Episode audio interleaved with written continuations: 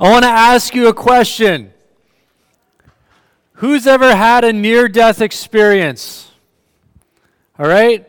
And I'm talking about one of those experiences where you, you, you, you, you have a brush with the complete unknown. You're not sure where it's going to go. It could have been your own fault.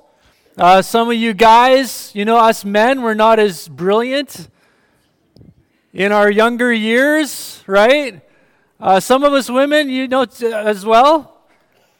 But who's ever had a brush with death? Um, I, I have a number of those experiences in my life, and and many of them are self inflicted. However, today I'm going to choose just one, and this is in honor of the rest of Canada that is still covered in snow. Winnipeg, I grew up in Winnipeg, Manitoba. I learned to drive in Winnipeg. And so it has what's called a perimeter highway. It's called the perimeter highway. It goes all the way around Winnipeg, outside of the kind of the city line. And it's a lot of farmland, a lot of just pasture, open fields, but it's two lanes. And it's two lanes and it's divided by a big ditch. And so I'm out there and I'm driving. It's winter. It's probably my second season driving. And there's a huge semi truck in front of me in the right lane. And as you do as a young person, you don't want to go, you want to go a little faster than the semi's going, right? And so I decided to make a lane change and to pass this semi. Now, here's the problem though in winter on the prairies, the snow is not like our snow. The snow is like dry almost, it blows with the wind. And so, what happens on the perimeter highway, it blows with the wind and it drifts across the right lane and begins to build up in the left lane just before the ditch.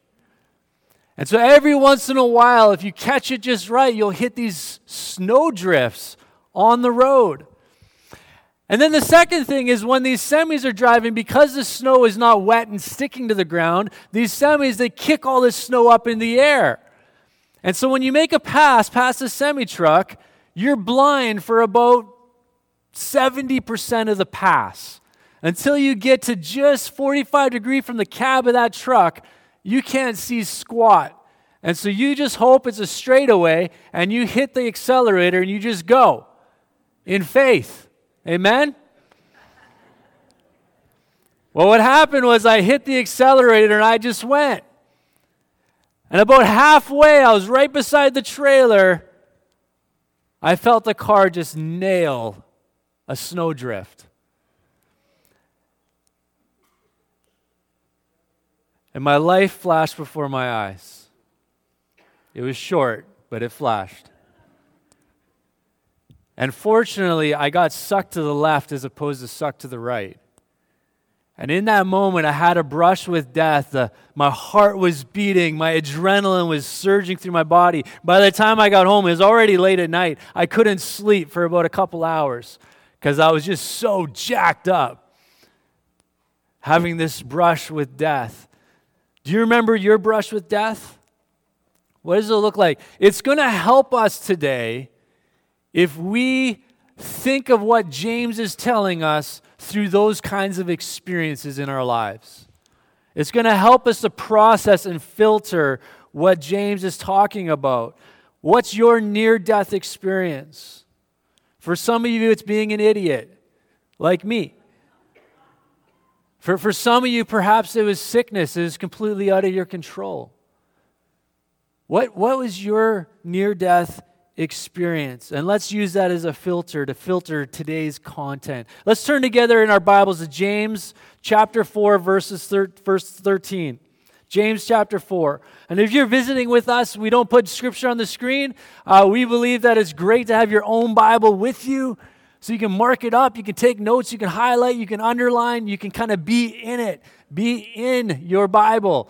If you're going digital, you are totally allowed to pull your phone out right now and pull out your Bible on your phone. If you don't have a Bible on your phone and you need one, YouVersion, great app. You can find it in any of the app stores. Or if we can get you a Bible, we would love to give you a Bible so you can follow along with us. But let's turn to James chapter 4, starting 13. Come now, you who say, Today or tomorrow we will go into such and such a town and spend a year there and trade and make a profit. Yet you do not know what tomorrow will bring. What is your life? For you are a mist that appears for a little time and then vanishes. Instead, you ought to say, If the Lord wills, we will live and do this and that. As it is, you boast in your arrogance. All such boasting is evil. So whoever knows the right thing to do and fails to do it, for him it is sin. If you're taking notes, write this down. You are not promised tomorrow. You are not promised tomorrow. So, what will you do with today? You are not promised tomorrow. So, what will you do with today? This is such an important question to keep in mind because it begins to shape so much of how we live our lives. So let's dig into what James is saying here. Come now, you who say, Tomorrow, today or tomorrow, we will go into such and such a town and spend a year there and trade and make profit. Yet you do not know what tomorrow will bring. What is your life? For you are a mist that appears for a little time and then vanishes. James, I, I want to get this out right off the top because there's, there's a contingent of you right now that you've kind of just shut yourselves down. Okay? You've stopped listening. And here's why because you're planners. And so you're hearing this, and then you're, you're just shutting it down because your personality, you like to know what's coming ahead. You like to plan. Here, can I put you at ease? James is not anti planning. He's not anti planning. So, for those of you that are avid planners, you can kind of just let out a sigh of relief. You can re engage now. What James is saying is this when we make plans without God as a part of them, without consulting God or with eternity in mind, when we make plans without eternity in mind, we are walking in a form of pride. So James reminds us that we are but a vapor. According to James, this is what we represent. Everybody everybody can see, you ready? This is your life.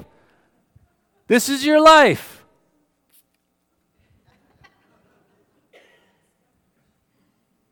Did you guys see that? How long did that last? Not, not very long. Okay, center section, this is your life right here. You ready? This is James. This is a me. This is James. He's saying, You are but a vapor. There one minute, gone the next. This is your life. Right section, left section, whatever you guys want to be. That's your life right there. There one minute, and gone the next. And James is giving us a perspective that we're so desperately in need of.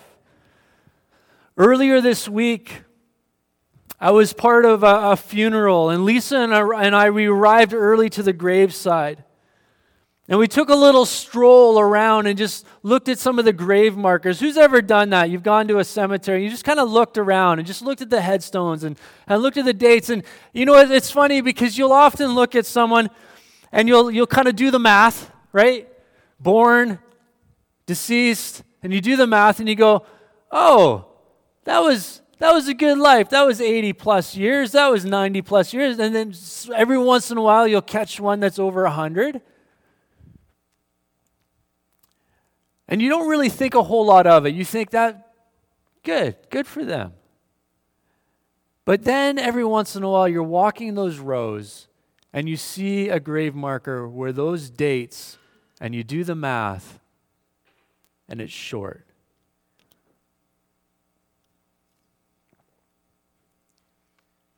Or you walk among those gravestones and you do the math and you realize it was a child.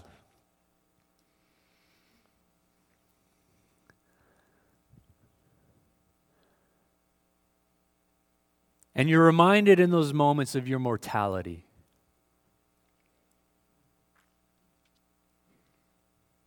You're reminded in those moments that you're not guaranteed tomorrow. Most people don't wake up on the day of their death thinking to themselves, Today is the day that I die. And James tells us, Don't take for granted the days that you have.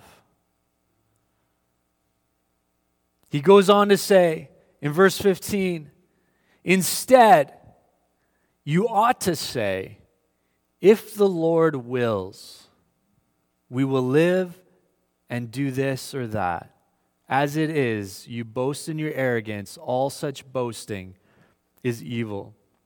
Matthew Henry, he puts it this way There is a life that will continue in the other world. And since this life is so uncertain, it concerns us all to prepare and lay up in store for that to come. I'm going to read that one more time. There is a life that will continue in the other world. And since this life is so uncertain, since we are just a mist in light of eternity, it concerns us all to prepare and lay up in store for that to come. When you make plans, write them down in pencil, submit them to God, and be flexible. Because God is going to inevitably shift your journey. Planners, it's okay to make plans, but write them down in pencil. Invite God into the process. Because there's going to come a time when you have to lay down your plans and pick up your cross and follow. There's going to come a time when your idea of your best for your life is going to come in stark contrast with what God is saying is your, his best for your life. And you're going to see in that moment whether or not you trust him, whether or not you trust that his plans are bigger and greater than our plans. Instead, you ought to say, if the Lord wills, we will live and do this or that. I think of Paul who had to be flexible with his plans. This is found in Acts 16, 68. And here's the deal Paul and Silas, this is a story of Paul and Silas. Keep in mind, they are going with a passion to preach the gospel, okay?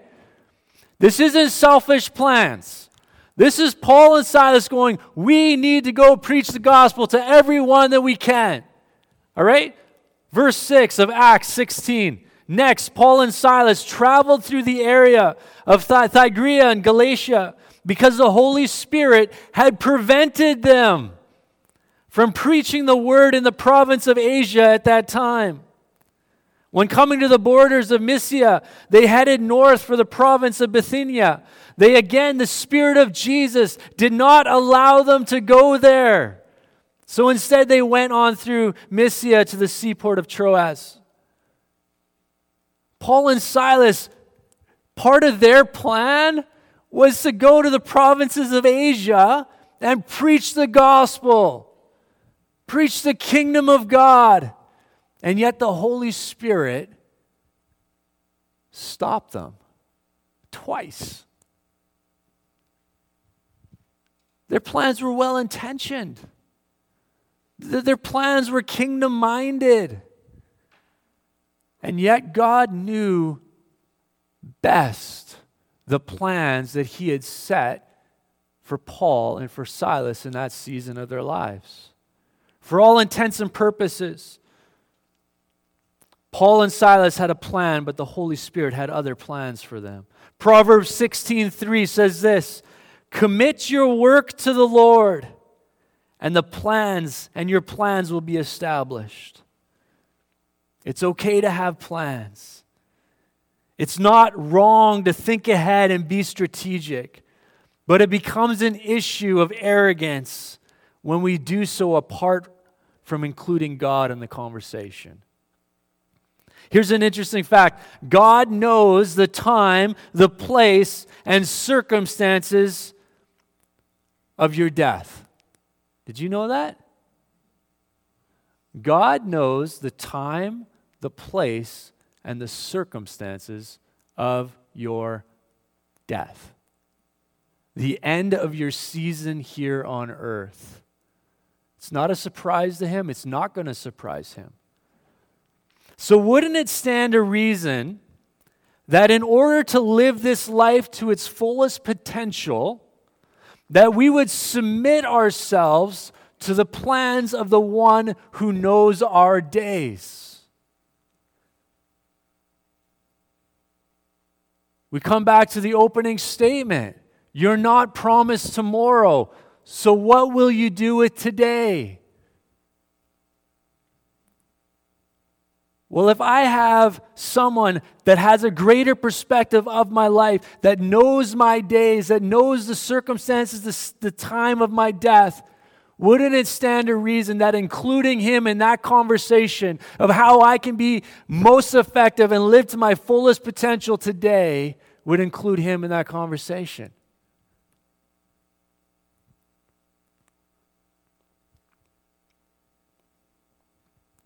Because there's something that changes in our priorities when our days become numbered. We don't like to think about it. But there's something that changes. Let me ask you one of the most classic questions. What if I knew for a fact that this time tomorrow, what time is it? It is 11 o'clock. This time tomorrow, you're going to die. What if I could tell you that without a shadow of a doubt? Would that change what you do when you leave this place today? I want you to think about that. What would you do?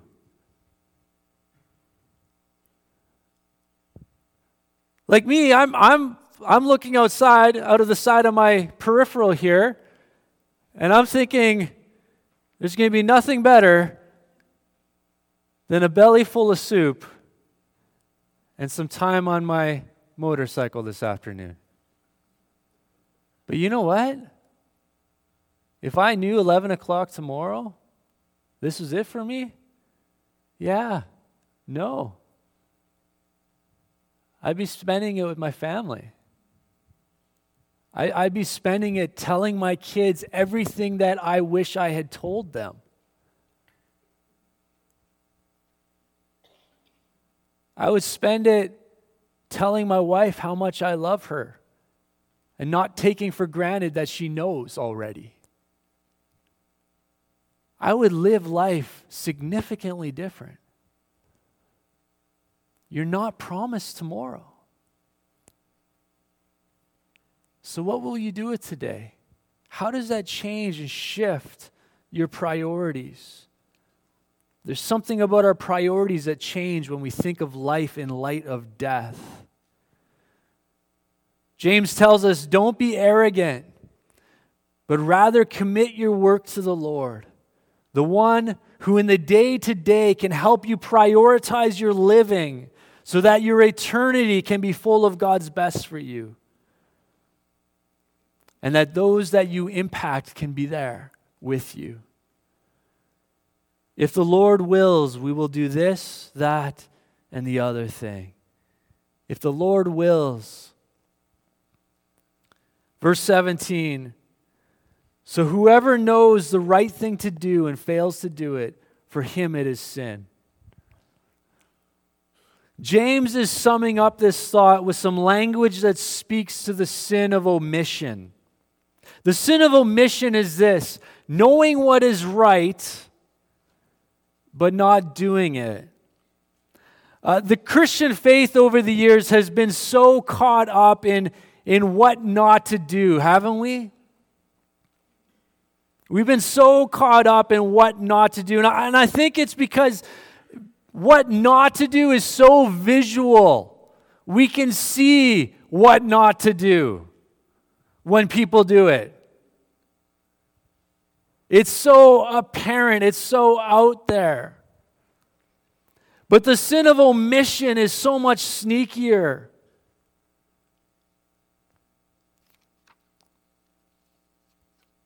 And I think it's important that the church kind of sheds this PR that we've given to the world.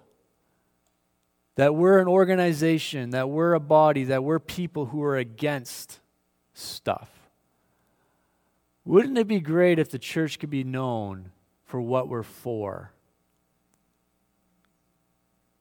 But it takes people living in the right actions, not just knowing what is right, but then doing it. Not just knowing that we should make God a part of our plans for the future and for tomorrow and for today, but actually getting on our knees and spending time in the presence of Jesus. Not just knowing that we should love our neighbor as ourselves, but actually loving our neighbor.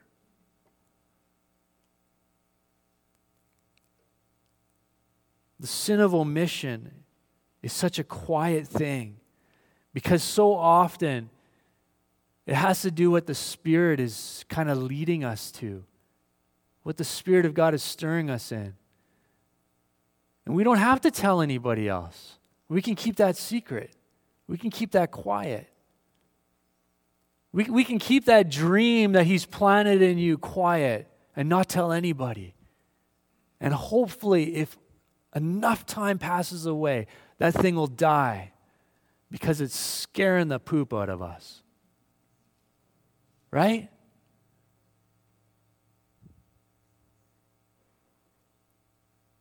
The sin of omission the sin of, of not taking the proper actions when the Spirit of God is stirring it in us.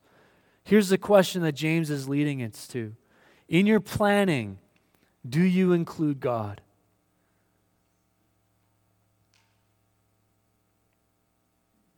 Or do you just speak of going to this place or that place and making a profit? In your planning, what are you planning for? Are you planning for the here and now, or are you planning for eternity? What are you planning for? What, what, what is the priority on your planning list?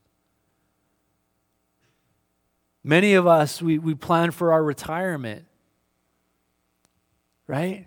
We spend a lifetime putting aside investments and RSPs and, and pension payments. We think about our standard of living during those, those golden years. How many of us think about the mission that God is going to call us on when we don't have work as such a big part of our calendar?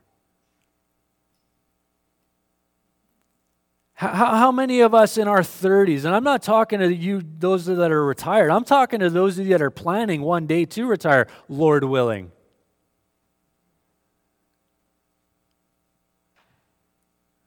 Do you have a mission for your golden years? What is God leading you to? Or are we just setting up our comfort?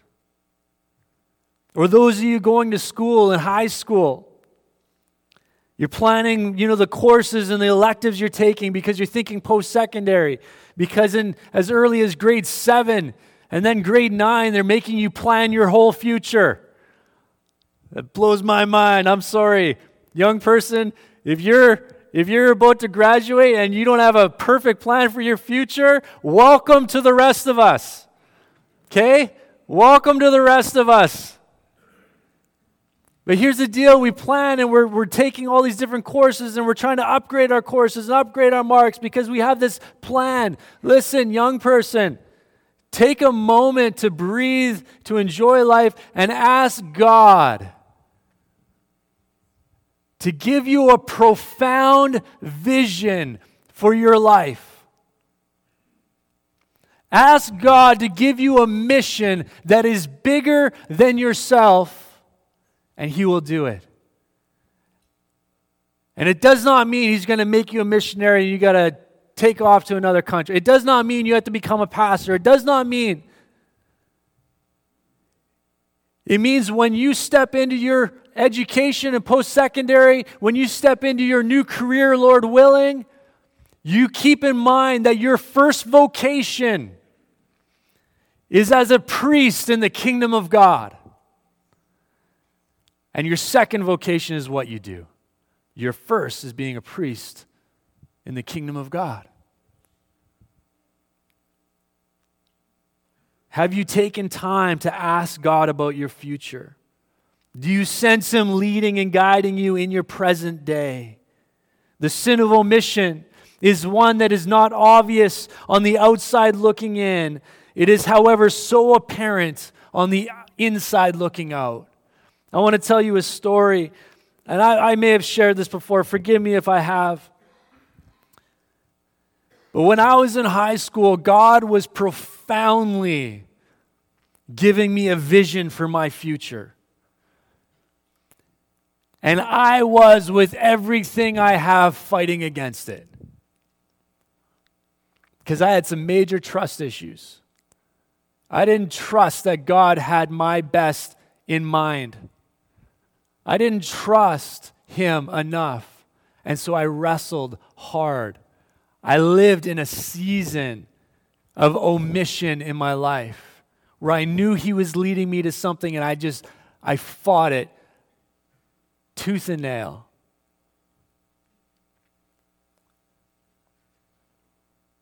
But God wrestled me to the ground, as He always does. Listen, young person, if you're here, can I just say, save yourself some painful seasons of life.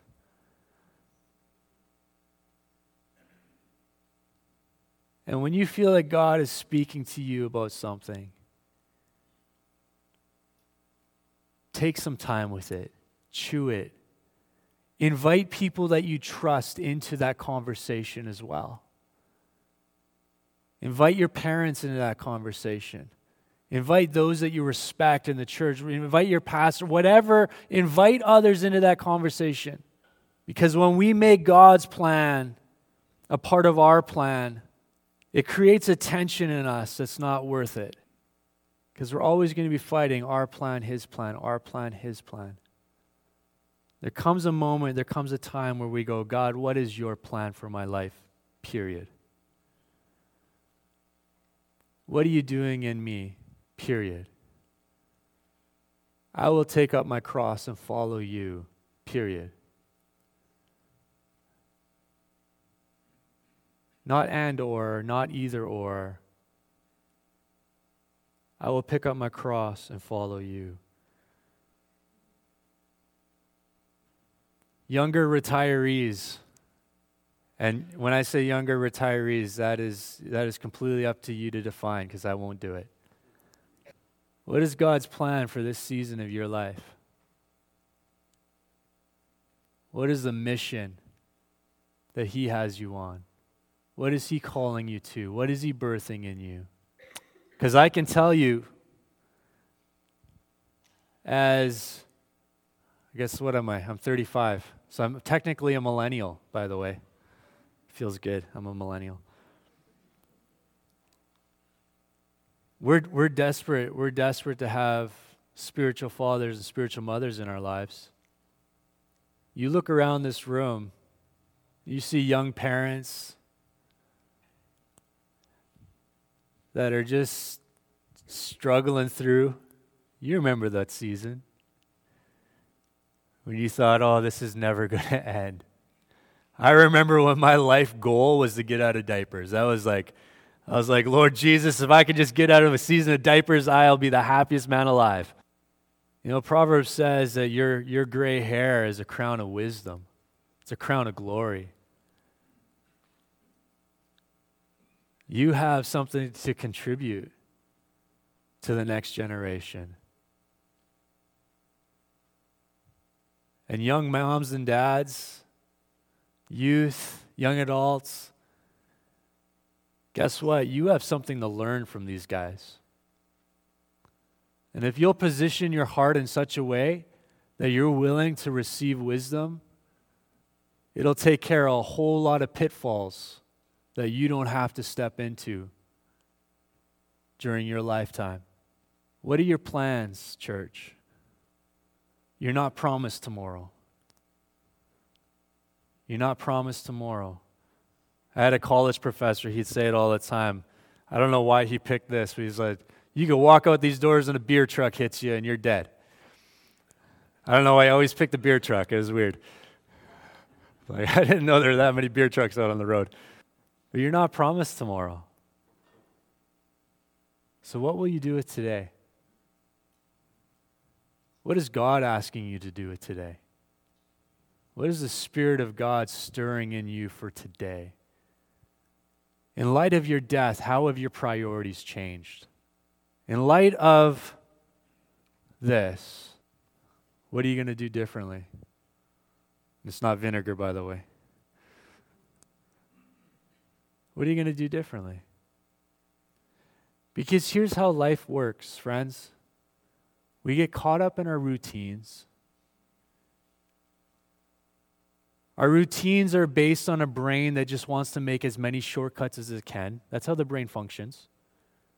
It wants to step into life and it wants to take everything and make it a shortcut to your subconscious so you don't have to think about it consciously so you can save that space for other things. But after time, we just we just live life. We just get up.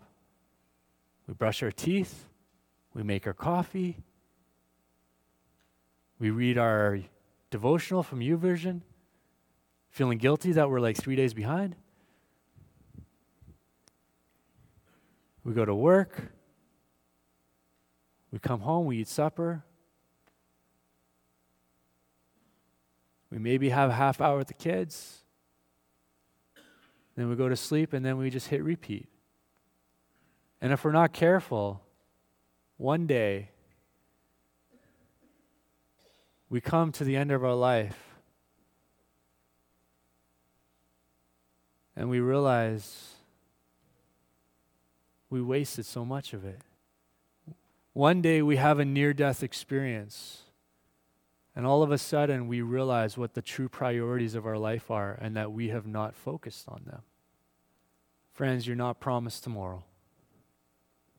So, what will you do with today? Let's pray. Holy Spirit, Scripture says that you are the one who leads and you guide us in truth. Lord, you lead us and guide us into the truth of your word. But Lord, you also lead us and guide us in the truth of our lives. Lord, not, not in general, but very specific. Lord, you know our days. You have counted our days. You know the moment, the time, and the circumstances of our death. But Lord, we thank you that in Christ Jesus, we can say this world is not our home. But Lord Jesus, you have gone ahead to prepare a place for us. So help us. Help us, Lord, into the here and now to think of our lives in light of eternity. Lord, some of those dreams and those passions that you're stirring up in us, help us, Lord, to have the courage to begin to say yes to them.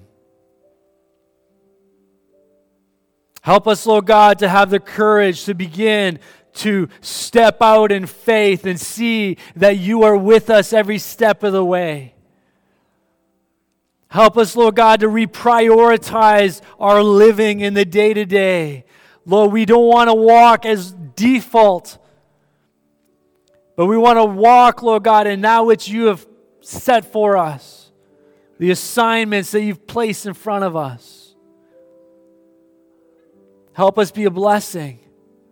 Help us to be the one bringing words of encouragement Help us be the one that steps into every area of our life with a mission that is eternal, a mission that is bigger than ourselves. And as we do, Lord, may we find fulfillment. May we find that life is found in following your plan for our lives. The fulfillment that we're all so desperate for is found when we say yes to you. Give us grace. In Jesus' name.